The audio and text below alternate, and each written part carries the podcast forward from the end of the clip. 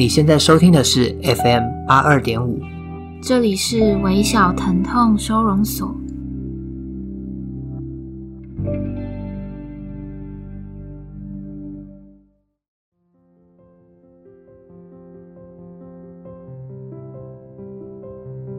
大家好，我是苗苗。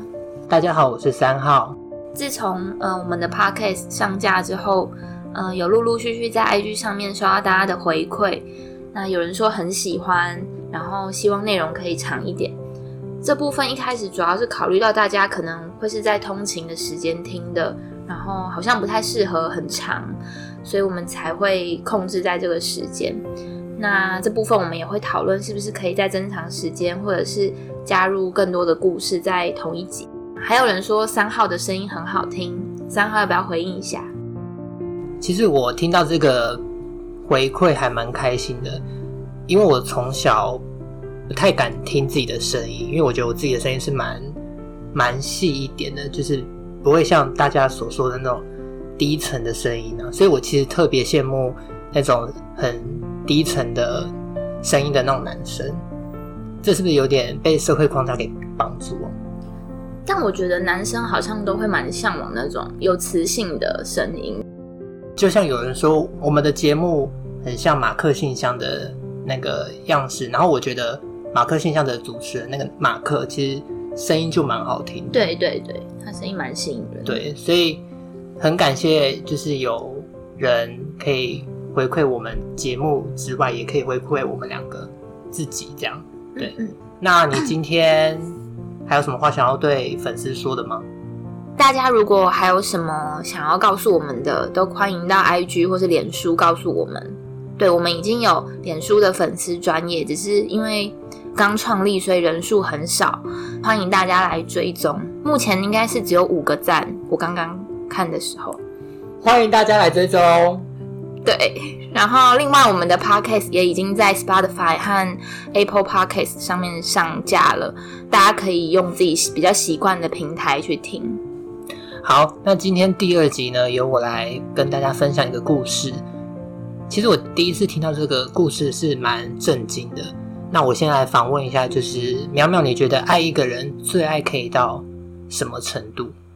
我觉得这个问题有点难回答。就是我好像过了二十五岁这个年纪之后，我渐渐很觉得这种问题很困难，因为。爱是一件很复杂的事情，然后它也很难去区分或是量化，说怎么样是很爱。那我在每一个时期，或者是遇到不同的人，也都会好像会改变我对爱的定义。但以前就是比较年轻的时候，如果我很爱一个人，我觉得我可能会尽我所能的去包容，然后把我我可以给的都给他。你说，即便对方是一个朋友眼中不太好的人，这样？嗯，对，我觉得如果很爱一个人，会是一个很盲目的状态，哎，对，是你自己没有办法控制，别人是就更没有办法的，对，就是会你会没有办法理性思考。我觉得那对我来说，可能就是很爱的状态。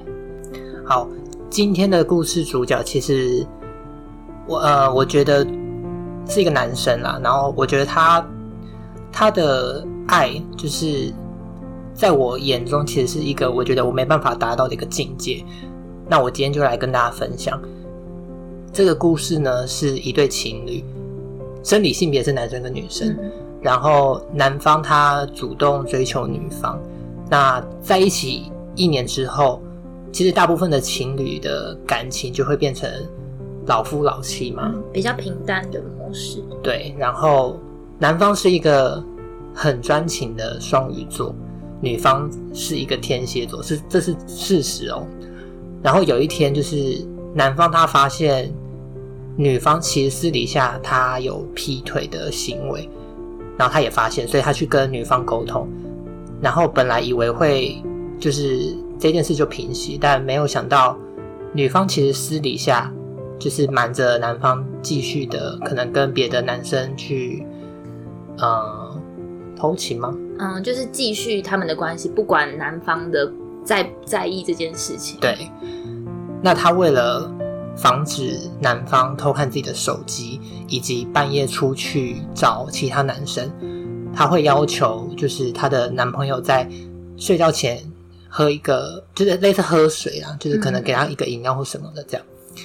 后来男生其实就是每天就照着女生的要求喝，可是他发现为什么自从有这个饮料饮料的出现之后，他其实每天的精神非常的差，这样。于是有一次呢，他就一样是喝完水之后他就睡着了，然后呃迷迷糊糊中他就眼睛开睁开，发现女女生正要就穿着衣服这样出门这样。然后他又看到女生刚好把一个类似药罐的东西，就可能就是放在旁边或什么或收起来。那他也正好看到药罐上的一些英文字或是字样。后来他就跟他朋友说，然后才发现原来那个是安眠药。天哪！对，就是女生她其实，在男生的饮料或水里面加入了安眠药，让男生可以赶快睡着，好让他可以去。呃，做一些可能男生不想让男生知道的事情。对，男生后来那个半夜一直打电话给女方，女方都没有接电话。好，那这件事情其实就这样过了。但是可想而知，男生其实是在知情有安眠药这件事情，每天还是依照女生的要求来把它喝掉，把它喝掉。对。后来我问我朋友，男生为什么要？这么的甘愿做这件事情，那男生给他的回答是，他不想要，他除了不想要戳破这么这么难看的一件事之外，嗯、那他也不想要当先离开的那个人。嗯嗯，对，所以这个就是我觉得在这个故事里面，男方非常专情的一个表现。表现，对，嗯、我觉得。就是知道里面有安眠药，然后又喝下去，这真的有点太夸张了。对，就是我我自己在吃的那种安眠药叫乐比克，它超级苦，它是那种，因为有时候我可能没有要吃到一颗，想吃半颗，折一半，就算用很快的速度把它吞下去，还是会觉得超苦的那种。所以如果是那种安眠药被加在水里，其实是一定会发现的。对，然后我觉得。那个男生他明明知道这件事，然后也不愿意去戳破女生的谎谎言，甚至配合他喝下去。我觉得这可能是一种求全的办法，就是他什么意思？就是他别无选择啊，他他 知道他没有办法主动的去留住他，他应该也想不到他除了这样子配合他，还有什么其他的办法可以继续跟他在一起，维持这段关系。对对对。那你你在故事里面有讲出两个人的星座是双鱼和天蝎，是因为觉得呃星座跟性格有关是吗？其实我没有很迷信，但是我身旁的朋友或是同事都很爱把星座这件事情跟我分享。比如说双鱼，大家都知道是浪漫嘛，嗯，也很专情。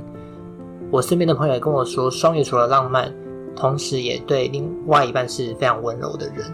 我们身边好像没有双鱼座的人，哎、欸，有有啊，你看的是女生，女生也可以是专情啦。嗯嗯，但我我我听，其实我没有听过双鱼座专情，哎，我听到的是双鱼座很就是为爱而生，就是很向往感情这样子。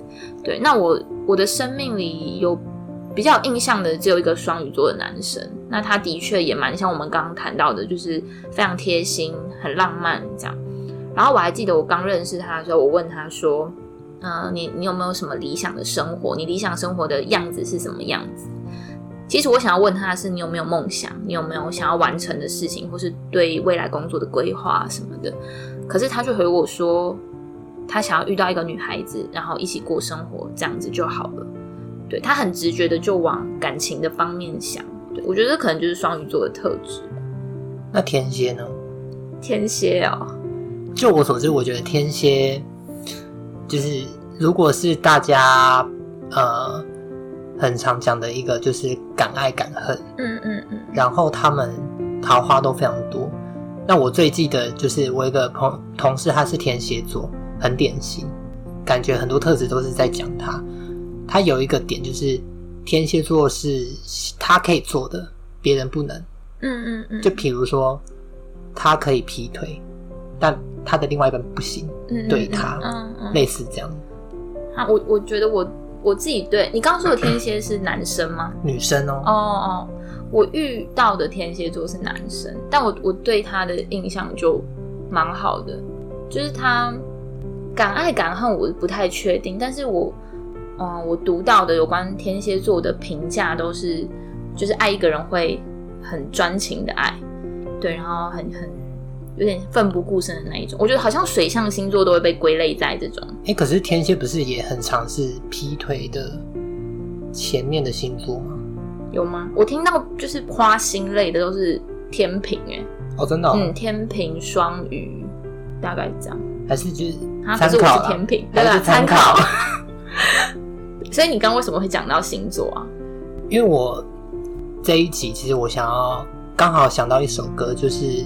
杨乃文的《证据》，你有听过吗？有有有，我记得《证据》是陈绮贞写的。对，然后它里面有一句歌词就是“我双鱼，为什么天蝎要恨我？”嗯，我觉得就刚好非常符合这个故事的男女主角，这样、嗯嗯、就是双鱼很像就是痴痴的等着另外一半，但殊不知天蝎座的那个很像对他没有那么好，这样子。嗯。嗯嗯不知道是不是真的可以用星座去归类？对，我们这样讲好像又太绝对了一点。对，苗苗，那你觉得哪一个星座最适合当另外一半？嗯，啊，这个问题好难哦。就是我小时候其实很相信星座是决定性格的。那我自己是天秤座，然后天秤座是风象星座的一种，然后很多星座书上都会写说。呃，风象星座就适合风象星座，然后风象星座就包含天平、双子和水瓶嘛。可是我根本就没有跟这几个星座交往过，然后甚至是我身边有这样子的朋友，我们也没有产生火花。你是不是都跟水象在一起？水象，对，水象跟火象，哦、嗯嗯嗯。然后，所以我就没有办法验证这一块到底是真的吗？再加上我后来遇到一些人，让我越来越。不相信说人是可以这么精准的区分成十二种性格的。比如说，我就曾经遇过四个摩羯座的男生，可是他们面对感情的态度是完全不一样的。对，有一些非常的专情，很痴情，然后痴痴等候一个人；可是也有那一种，就是呃，跟很多人很暧昧啊这样子的。对，所以好像很难用同一种性格或者是。面对感情的态度去解释，呃，把他们归类成同一种人，这样，我反而觉得我们会好像，呃，我小时候看星座书上写说天秤座是什么性格的，我就会不自觉的，我的个性就会往那里去。对，我不知道你会不会？我懂你要讲的意思，嗯、应该是说，比如说我们在网络上找跟自己星座的。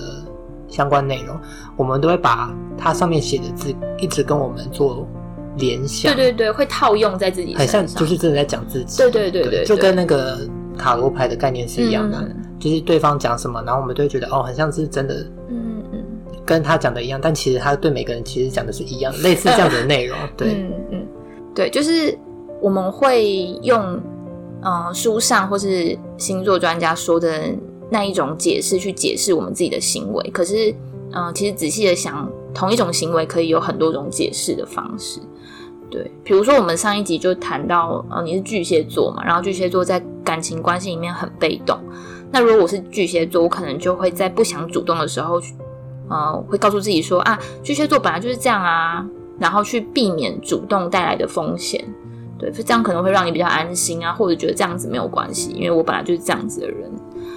对，然后在你刚刚说的那个故事里面，我其实比较能够理解男生呃委曲求全的那个做法，而不能去理解女生为什么她明明就想要另外一段关系，可是还要这么大费周章，要要下药，然后要半夜偷偷的跑出去牺牲自己的睡眠，然后不去好好的追逐另外一段他真正想要的关系。然后要留住这一段他其实没有这么想要的关系，对，万一被发现他下药，就就下场就会很难看啊。其实我现在想，就是换个角度，也许那个女生其实也蛮爱他的，嗯，才可能会才做这些事情。你说他没有办法在两个人之间做选择吗？或者是说他，比如说习惯单身太久，所以他宁愿不想放掉这段感情，但他也想要去有追求别的，追求一些别的精神上或者肉体上的东西，这样，嗯嗯，所以。可能另一个层面是他也是很爱他，嗯嗯嗯，导致他必须要做这些行为，也有可能，嗯、对，对啦，可也可能男生身上有他没有办法舍弃的某一些情感的寄托，对，所以我觉得其实星座当然就是参考就好了，有因为有些人其实是非常相信星座这种占星学的这种东西，嗯、对，那我觉得有机会也可以再聊一下星座的内容，这样。嗯总之，我觉得一段好的亲密关系，除了双方要彼此坦诚之外，身心灵的状况也要是健康的，这样的关系才会经营的比较长久。那我们知道，爱一个人就是其实已经很难了，要找到一个也爱你的人，就是难上加难。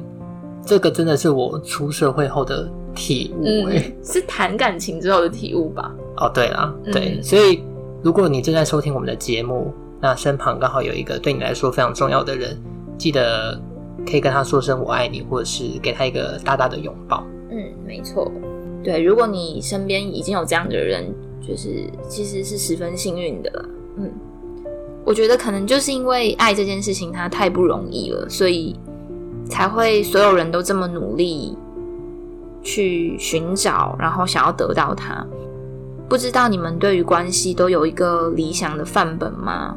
或者因为那个范本不断被推翻，然后你再也没有力气去多做想象，而不再愿意期待了呢？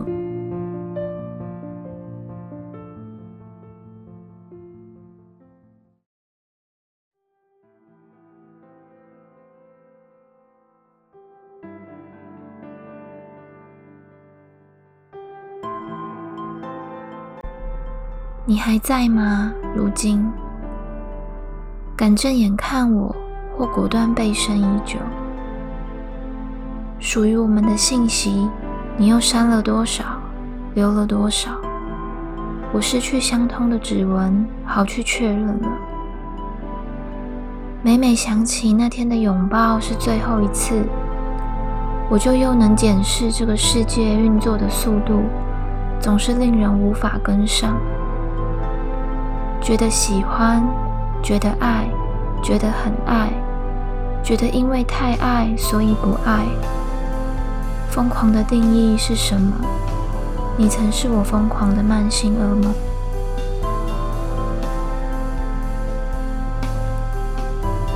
这本书的作者是追奇，它是一本诗集，叫做《任性无为》，是今年由时报出版社出版的。我想，今天这位故事的主人，现在在想起当时的自己，也许也会觉得很疯狂吧。不知道他现在还会觉得痛苦吗？但当时想必是很痛苦的。你们觉得爱一个人，很爱的时候是怎样的呢？因为很爱，所以不爱，又是怎样的呢？